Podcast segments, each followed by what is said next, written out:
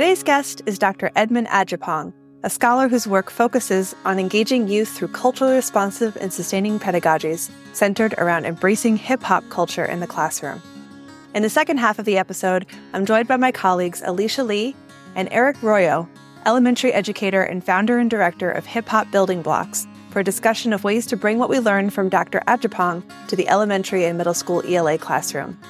This is To the Classroom, and I'm your host, Jennifer Serravallo. Dr. Adjapong, welcome. It's so great to see you again. Oh, thanks for having me. Your scholarship centers around incorporating hip hop pedagogy into upper grade classrooms, especially science classrooms. And you've authored many papers, some with your mentor, Chris Emdin, about this idea of hip hop based education, HHBE. Um, let's start with a simple definition. What is it and what is it not? Great question. So, what hip hop based education is, is the authentic incorporation of hip hop elements and sensibilities into classroom instruction, into school frameworks, into education writ large, right? So we're talking about from we can we can have hip hop based education in teacher education programs. We can have it in K twelve classrooms. Um, what it's not is the opposite, which is not the best definition, right? but considering the, the, the inauthentic kind of um, incorporation or um, very like I want to say like unthoughtful or you know in the incorporation of hip hop that doesn't necessarily acknowledge the, the the the group and the context in which you're trying to incorporate um, these ideas and and thoughts and elements into. Do you have an example off the top of your head of an inauthentic application of hip hop where you're like, oh, it's like almost cringy. It's like, oh, yeah, no, not that. Absolutely. So like an inauthentic application. I mean, so like when we talk about hip hop and we'll probably get, get into this in the conversation, you know, hip hop is obviously, it's a culture, right? It's, it's a defined culture, but hip hop exists and operates differently with, depending on the context and the, the folks in the, you know, community who are engaging with it in that moment. So for example, hip hop in the Bronx looks a little bit different. The way young people in the Bronx engage in hip hop might look a little different than the way young people in Brooklyn engage in hip hop. It might look tremendously different than the young people in Atlanta and how they engage in hip hop. So an inauthentic um, incorporation of hip hop in the classroom um, might look like bringing in a song, let's say, for students to memorize or make sense of that has no connection to the students, that the students don't acknowledge or value. Um, and that may not necessarily connect to the the the underpinnings of what hip hop culture is, right? And I, when I talk about the underpinnings of hip hop culture, I'm, I'm talking about you know how hip hop was conceived initially in, in, the Bronx in the 1970s um, versus commercialized and consumer based hip hop, which there are different variants around that in the culture there. I wanted to ask you about why, and obviously you're talking about connections to culture and yeah. authenticity. Uh, but can you expand upon a little bit more of why? Why should educators embrace this approach? And especially for Black and Latino Latino. Yeah, students? you know, there's always a big why. And I have many responses to the question why. I think one of my first responses is there's there's always a need for creating opportunities to draw connections between who young people are and the culture they engage in outside of school spaces. When we think about schools and traditional school spaces, um, they're very Eurocentric and aligned to dominate culture, right? And hip hop, in its essence, it's opposite of that, right? Hip hop was created by black and immigrant communities in the Bronx as kind of a counter to dominant culture because they were feeling oppressed and engaging and they, you know, they were, they were engaged with a lot of social injustices at that time. So hip hop was kind of a response. Hip hop is anchored in joy, it's anchored in liberation, it's anchored in freedom for oppressed communities and oppressed people. So you know, we think about bringing hip hop and hip hop culture and hip hop sensibilities into the classroom, it's an opportunity to connect with students and bring joy, liberation and freedom into the classroom space, primarily with Black and Latino students and Latino students, because, you know, we can also, we can often recognize and argue that maybe school spaces and policies weren't necessarily created with them in mind. Um, and, you know, there's, there's, there's a, the constant attack of blackness on, on blackness and the rhetoric of anti-blackness within school. So, you know, thinking about how we can leverage and be intentional, intentional about bringing young people and youth culture, um, into classroom spaces is very important. You know, another reason, another why is, you know, hip hop is I mean, it's a culture, obviously, and, and young people from all across the world engage with hip hop culture. And, you know, we talk about black and Latino students initially, but, you know, white students are the number one consumer of hip hop. So I often argue that, you know, while in my work, I speak primarily and directly to black and Latino students, um, and students from, you know, systemically marginalized backgrounds, it's also, it also caters towards all students. And the rationale and argument for that is that hip hop is such a nuanced, complex, and a multimodal culture, right? You know, aside, you know, we could have the cultural argument, but then there's also, in, in my, in my perspective, it's, it's just a teaching argument that, that supports, yeah, it supports learning. Yeah. It, it's engaging. Um, and it creates opportunities for young people to feel safe within schools and classroom spaces, but also connected and engaged with the content right? So that that's you know my main argument for the use and leveraging of hip hop in, in, school spaces. Yeah, love it. So you talk and write a lot about um, some elements of hip hop pedagogy. I think this is helpful to kind of think through these different elements and maybe have some examples of what this can look like. So I'm just going to name one of the elements okay. that I learned about from you. And I'd love you to tell uh, what's a quick definition of it and maybe an example of what this might look like Absolutely. in the classroom. So the first one I'll start with is knowledge yes. of knowledge self. of self is the core of hip core element of hip hop. And you know, knowledge of self really comes with this it's, it's the critical consciousness piece of, of, of how we want students to engage with the world. So we want students to be critical. We want students to question, um, and we want students to have the ability to challenge systems and structures and also understand that there are inequities in the world so what might that look like in a like in a lesson yeah, in a, example or in a practical in a classroom practical example? classroom example? You know, it might look like you know I'm a science educator, so it might look like you know having students identify you know health disparities that might exist in their community, and you know identifying the health disparities, identifying the populations in which you know these health disparities are are, are mainly and, mainly impacting and, you know, not just staying at the identification piece, but also like, how do we support our community and awareness? So going from that, you know, becoming experts around these, these disparities, these health disparities, but then going out and raising awareness within the community. Um, or the folks, you know, that are being impacted by this. So like having opportunities to learn content, but then also share your understanding and knowledge of that content and, and position yourself as an expert within that content area. Yeah. Yeah.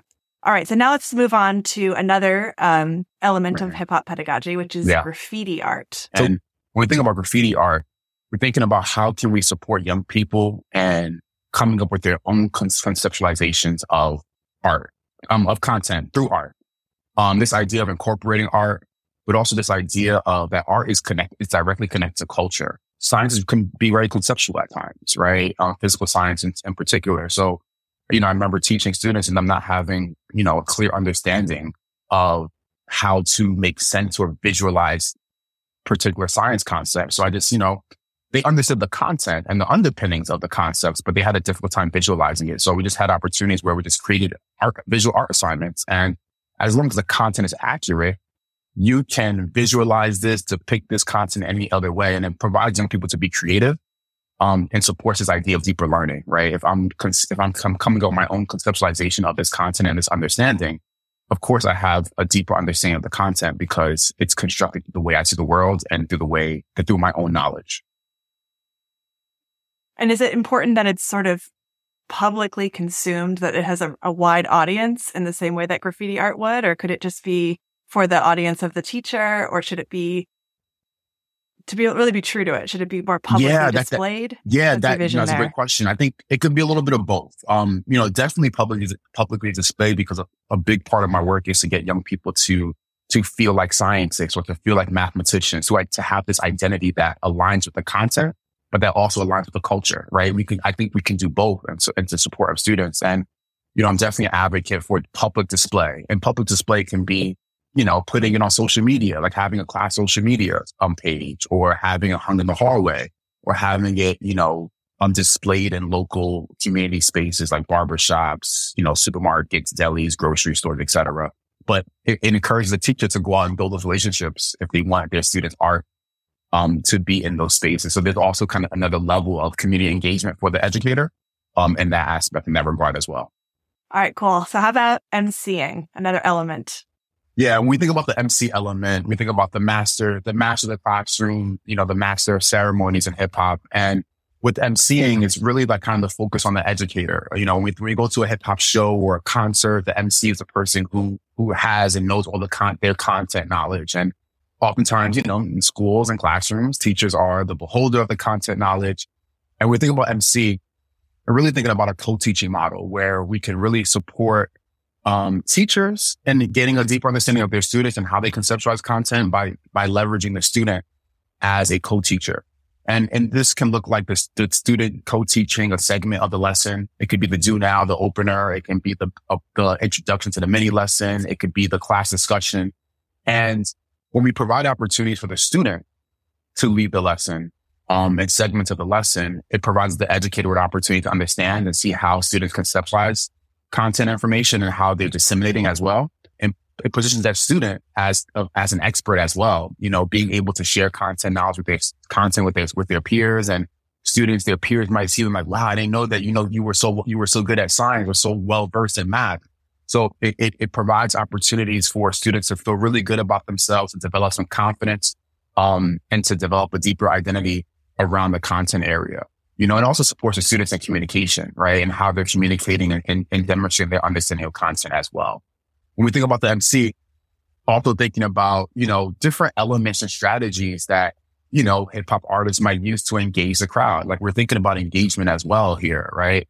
So we're thinking about call and response, right? Um, you know, you go to hip hop shows, the MC might say, you know, when I say, Hey, you say, Oh, they're finding different ways to engage the crowd. Like you don't want to go to a, a, any concert or show and, and, and be, not be engaged, you know? So thinking about how we can create opportunities for engagement, but also multiple entry points for students to connect with content. So call and response in the classroom, you know, it might simply look like the teacher creating these call and response, um, call and response, um, sentences that, that are around um, content area. You know, for, so for science, you know, Newton's laws of motion, right? Um, an object in motion, I would, I would say the students will respond stays in motion. And then I think about another leadership role in hip hop is the DJ. Mm-hmm. What's, what's the DJ and how does that work in the um, classroom? Yeah, the DJ, you know, we think about the DJ and, you know, when we think about the, the inception of hip hop, the DJ was, was the core element, was the first kind of core element. Um, and yeah, DJ Kool Herc, you know, learning how to, you know, put two different turntables together and a mixer in between them to come up with this sound and this technique around the breakbeat. So when I think about the DJ, my conceptualization of the DJ and hip hop really leans toward like, how are we leveraging technology within our class spaces and how are we supporting young people and, and having, um, quality and effective understandings of technology, but also responsible ways of engaging in technology. So thinking about just the use of technology, the use of music in the classroom, you know, we talk about DJ, thinking about how can we get the class the whole class to curate a playlist that we, that we use for the class. You know, oftentimes I've realized in talking through my conversations with students and through my research that a lot of our students are not doing work in, in silence. You know, ultimately we, we think that silence is ideal. Um, but there are some students who can't, you know, really engage while, you know, in silence. So may possibly having lo-fi beats in the background or creating opportunities for students to curate playlists. And this idea of curation really positions of students to be a leader in that moment. Yeah, everything you're saying just makes me think about the, the benefits of heightened engagement, yeah. being re- relevant and responsive to kids' cultures, of mm-hmm. um, centering kids and their experiences yeah. and their voices and their the ways that they want to learn and the things that they want to learn. Just a really powerful, really positive vision for what the classroom can be. Yeah. What did I forget? Forgot b-boying. What else did I forget?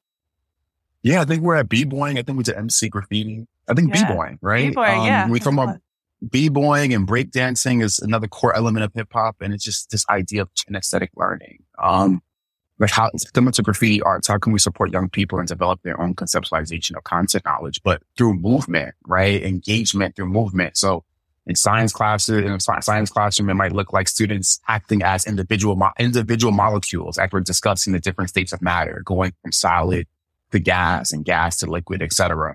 Um, in a history class, it might, it might look like students acting out as, you know, political figures or figures that we're having conversations about and making sense of through history, but also like understanding their perspectives and, and speaking as if they were them, right? Demonstrating a deep understanding of, I know this figure. I know how they might react to this, but like just acting it out, um, in a demonstration of, of, of a deep, of a, of deeper learning, um, and just creating opportunity for students just to get up and move around in the classroom. I know it sounds very simple, but you know, how often have we gone to classrooms where students are literally sitting in their seats for the entire period or the entire day? And the only time they get to move around is during the change of classes or the change of period.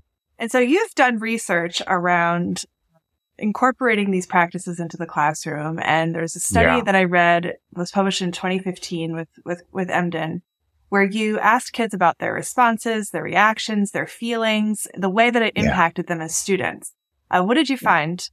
So I, I found that through the the use the use of hip hop through instruction, students were able to connect their culture to their understanding of content, and through that connection, they were able to develop a, a, a deeper science, a stronger science identity. Right, so they felt more confident about engaging in science because the way that they were taught and the way that they experience science. They experience science through their culture. And through this, students, they share that they might, they might feel comfortable taking more risks when it came to science possibly taking more science classes or advanced science classes if they have the opportunity. And another piece that I got, another result or finding that came out of my research was students challenging and critiquing school systems. Um, and this was, I, you know, I wasn't really expecting this. And this was one that was really surprising to me because I would have focus groups and conversations with students around how they were experiencing the instruction. And they would say like, you know, I really like that you teach that, you know, I'm, I'm being taught this way, but it's only happening in this classroom. And why is that? Right? Why isn't the English teacher down the hall doing this? Why isn't math teacher down the hall doing this? And it, that would create conversations around like, not all teachers are well versed in culture and students' cultures and, and possibly not all teachers are willing to utilize and leverage students' cultures in that way. In addition to the scholarly writing that people can take a look at, and I'll link to some of it in the show notes, I know that you're working on a book about this topic. Yes. yes, I am. How's that going? You want to share a little bit about uh, what people can expect to find in the book? I do. I do.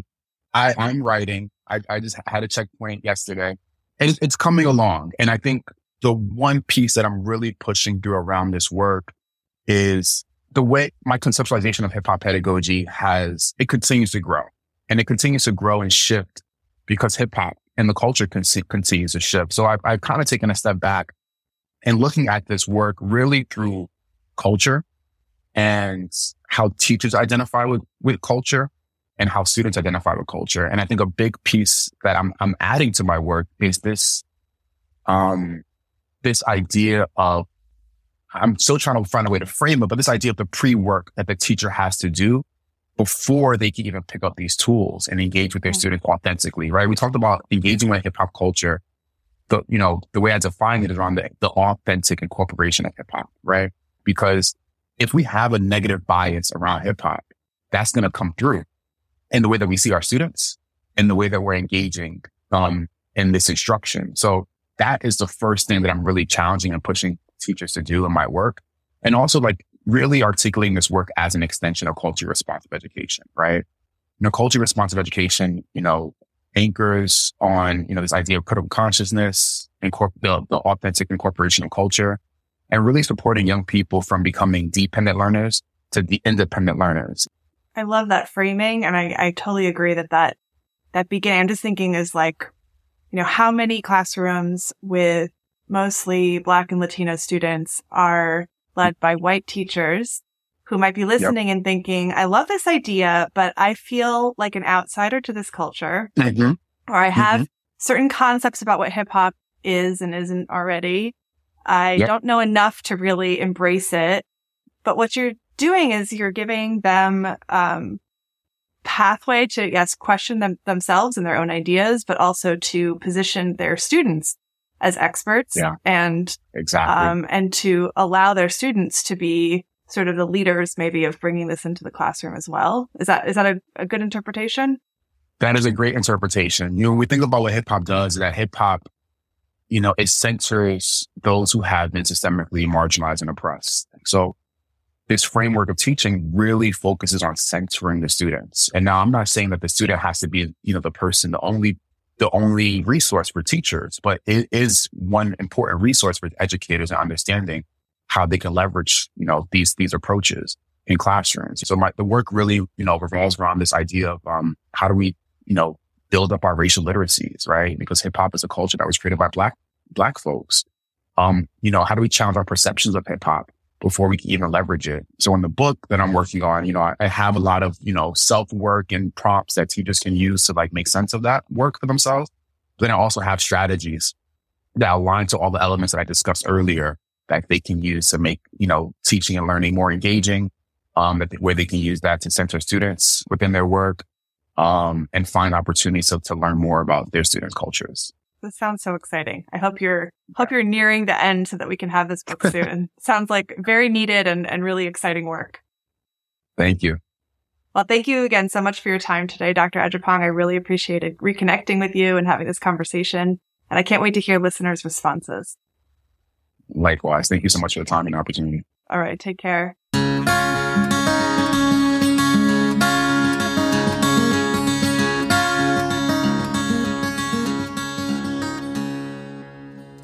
I now welcome my colleagues, uh, Eric and Elisha, Eric Royo and Elisha Li. Um, I would love to hear about some of your thoughts from that conversation and in particular, practical ideas. You know, he was speaking largely from the perspective of a science educator. And I think a lot of the listeners to this podcast may teach science, but are also literacy educators. So if you have any ideas for what practical implications might look like, um, in the ELA classroom. Eric, do you want to start us off? I know you've been doing a lot of this work. I'm a lower uh, elementary school educator, right? So I'm coming from that lens. Elementary school kids come into a class every year not knowing each other, right? You're coming into an environment where there's no culture yet, there's no community yet. And I, I think that using hip hop as a way to create that community is such a powerful thing. Um, and I, I just like how he how he thought about that idea too of, of this is there's academic you know, things to it for sure. But just that idea of community and culture within the classroom, to me, and especially in elementary school, you need that first before you can then bring out a- academics. At the beginning of the year, we do we do like an identity mural. So I'll have kids. Uh, we talk about the idea of identity, the different aspects of identity. You know, especially with younger kids, breaking it down to not just racially but culturally. Um, the things that you like, right? The things that you want to do, your interest, um, and then we they create this kind of a piece of a brick, uh, a templated brick, and then they all do that. They they pick a nickname or something that a name that expresses them, you know, in, in their own way, and then we put that all together. So we have this big brick wall that is this shared mural that's that's part of the class, but it's it's individual bricks that everyone everyone brought. And to me, that's the idea of hip hop. It's that you bring your individual talent so that it's you grow the community together. I love that idea. So are you are you explicit with your kids like this is an element of hip hop culture? For sure. So I, I start the year um, or wherever I'm at with um, the history of the culture, the origins, where it came from, because I really believe that's important. I believe that story has gotten lost over time. And just what he was saying about how their hip hop, kids' hip hop is different, their understanding of hip hop is different than my understanding of hip hop. I feel like a lot of that is because the story gets lost. Its story isn't told.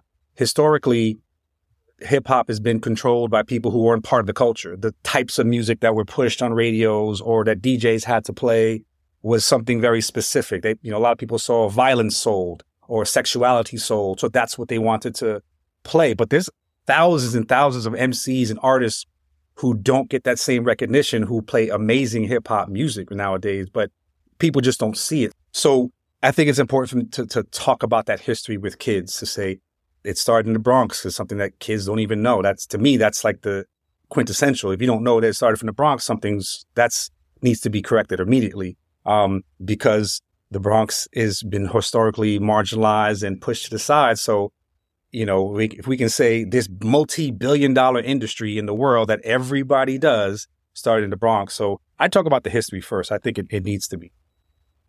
Thank you. Awesome. Elisha, what are, what are things you're thinking about as a elementary literacy educator? I mean, I, I'm just thinking through, I really appreciated how Dr. Adjapong really talked about the concepts because if, if you really just listen, those concepts is just good teaching. I was actually thinking of strategies from the book um, that the reading strategies book that touch on this idea of like questioning and critiquing and being critical. Um, there's a lot of strategies you can do with kids during um, during the ELA block that I think are really powerful, like questioning um, the author bias or author authority. Like, where is this author getting this information? what is the author's point of view in writing this article? And then, Eric, I know Elisha talked a lot about connection to the reading classroom. I know you've done a lot of work with writing and poetry yeah. as well, right? You want to talk a little bit about that?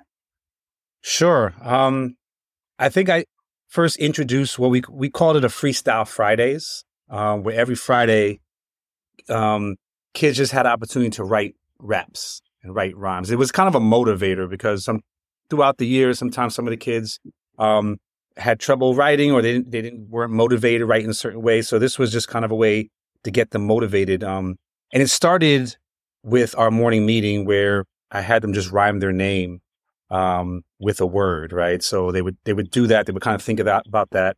uh, we would eventually do that to a rhythm of a beat. Um, we would kind of expand that to a sentence. Um, and then we started looking at, we started doing something called um, uh, rap Mad Libs. So we basically took poems. I, I, I we read the book um, Hip Hop Speaks to Children, um, but it had a, a, whole bunch of different poems from different artists and different MCs, and we remake some. It was amazing to see how much when I just let them go, how much they wrote. Um, you know, maybe we'd have a topic of the week or something like that, but just giving that time to I'm not, you know, I'm not checking your work. I'm not gonna, I'm not gonna correct anything. This is your work, and and that was something for me growing up with writing. Is like I always had a book on the train or the bus. I just wanted to write some things down and write raps or thoughts, and and I tried to get that routine down where they would just write on a regular basis um, about themselves. And then every Friday we would have, like I said, Freestyle Friday, where you know I'd have this uh, big green screen and I put the lights and we have a microphone, and then kids would go up, so it was like a little show. Um, which they loved, right? And and there was a call and response that I taught them that if they were the MC, they would they would say their rap and then they would yell, "It's a freestyle Friday," and all the kids would respond, "It's a freestyle Friday." So it, it just created this big atmosphere. Um, you know, and then eventually we went into the, the, the school I was working at, um, into their auditorium, right? So I, I put them on a stage and it just got bigger. And then other people from, you know, the high school kids came down and started screaming freestyle Friday. So it just got them to like love writing and being excited about okay this this week Friday I, am writing my rhymes now about Friday. It just just in that you know motivation to to start writing and um again I just when you just give kids an opportunity to write about themselves or, or give them this format and and and let them go I saw that many of them would just take off and the types of lyrics that they wrote the depth of it and the depth of raps you know you know Elisha one of Elisha's kids um who was an amazing hip hop artist. Like I, I could, he could, I could see him signed as a hip hop artist now, just as a third grader. So what he would write and the way he commanded presence. I love this. I can actually visualize that, and I can feel the energy that must have been in that classroom. It was amazing. Like people asked to come in. Are you doing freestyle Friday? Teachers, or oh, could we come? Yeah, and I really love that too because I think you're positioning students and their writing identity kind of like how Dr. Adjapong was talking about science identity and they gain so much confidence. Um, I mean, I had students from your class come into my class in third grade from second to third, and all they would want to do is write rap. Like free, yeah. like choice time, write rap. Lunch, write rap. Right. Like garden, can I take a piece of paper and pencil out? We're going to write a rap. um, and then I think it just really positions them to see themselves as writers. And I think sometimes in in elementary classrooms in particular, the writing that kids do doesn't always have a place to go except to the teacher. Mm-hmm. And so I just think having this, you know, this audience, this, I was asking that about graffiti art, just kind of this public display, this idea that my voice, my words, my ideas matter to mm-hmm. people beyond just the walls of this classroom or beyond just my teacher's eyes and ears, that I'm looking at listening skills, phonological awareness with the rhyming. We've got the, you know, we've got writing skills, reading skills. I mean, there's like, if you think about it from a skills perspective, it like checks all the boxes, but just the, the, the, the joy and the culturally affirming practices are just also make it so worthwhile. I think it comes, I'm, I'm thinking of that, you know, Dr. Rudy Bishop framing of like windows and mirrors that if this like learning about hip hop culture could be a window for some students, and for other students, it's a mirror. And then, then there's like the sliding doors. And I think um, our students need both, regardless of how they identify. So I think it's it's it's a lot of work for teachers, good work, where you have to really know the content, know the culture, whether it's the book you're reading um, or a culture you're, you're studying or exploring with students, and then and having those honest conversations with students. And I've had I've had a lot of moments like that in my classroom too, where students will say something that might might not be like um, accurate or or culturally even appropriate, but but they're also like you know six, seven, eight. So um, are we going to like just say don't say that? That's not nice, or are we going to say like, oh, I wonder where you got that idea from, or you know, tell me why you think that, and then have them examine, um, you know, where they're where that came from. So, and then it's hard because you kind of have to like pause yourself as an educator to have those conversations, but they are really are so powerful. Well, thank you both so much for your time today and for all your great insights. And Eric, thank you for sharing your ideas and uh, sure. practical implications it. for the classroom. Um, take care, both of you. All right. Take care. Thank you. And thank you for listening. Please support the To the Classroom podcast by sharing, subscribing, or leaving a review on whatever platform you use to get your podcasts. Learn more about me and my work at my website, www.jenniferserravallo.com.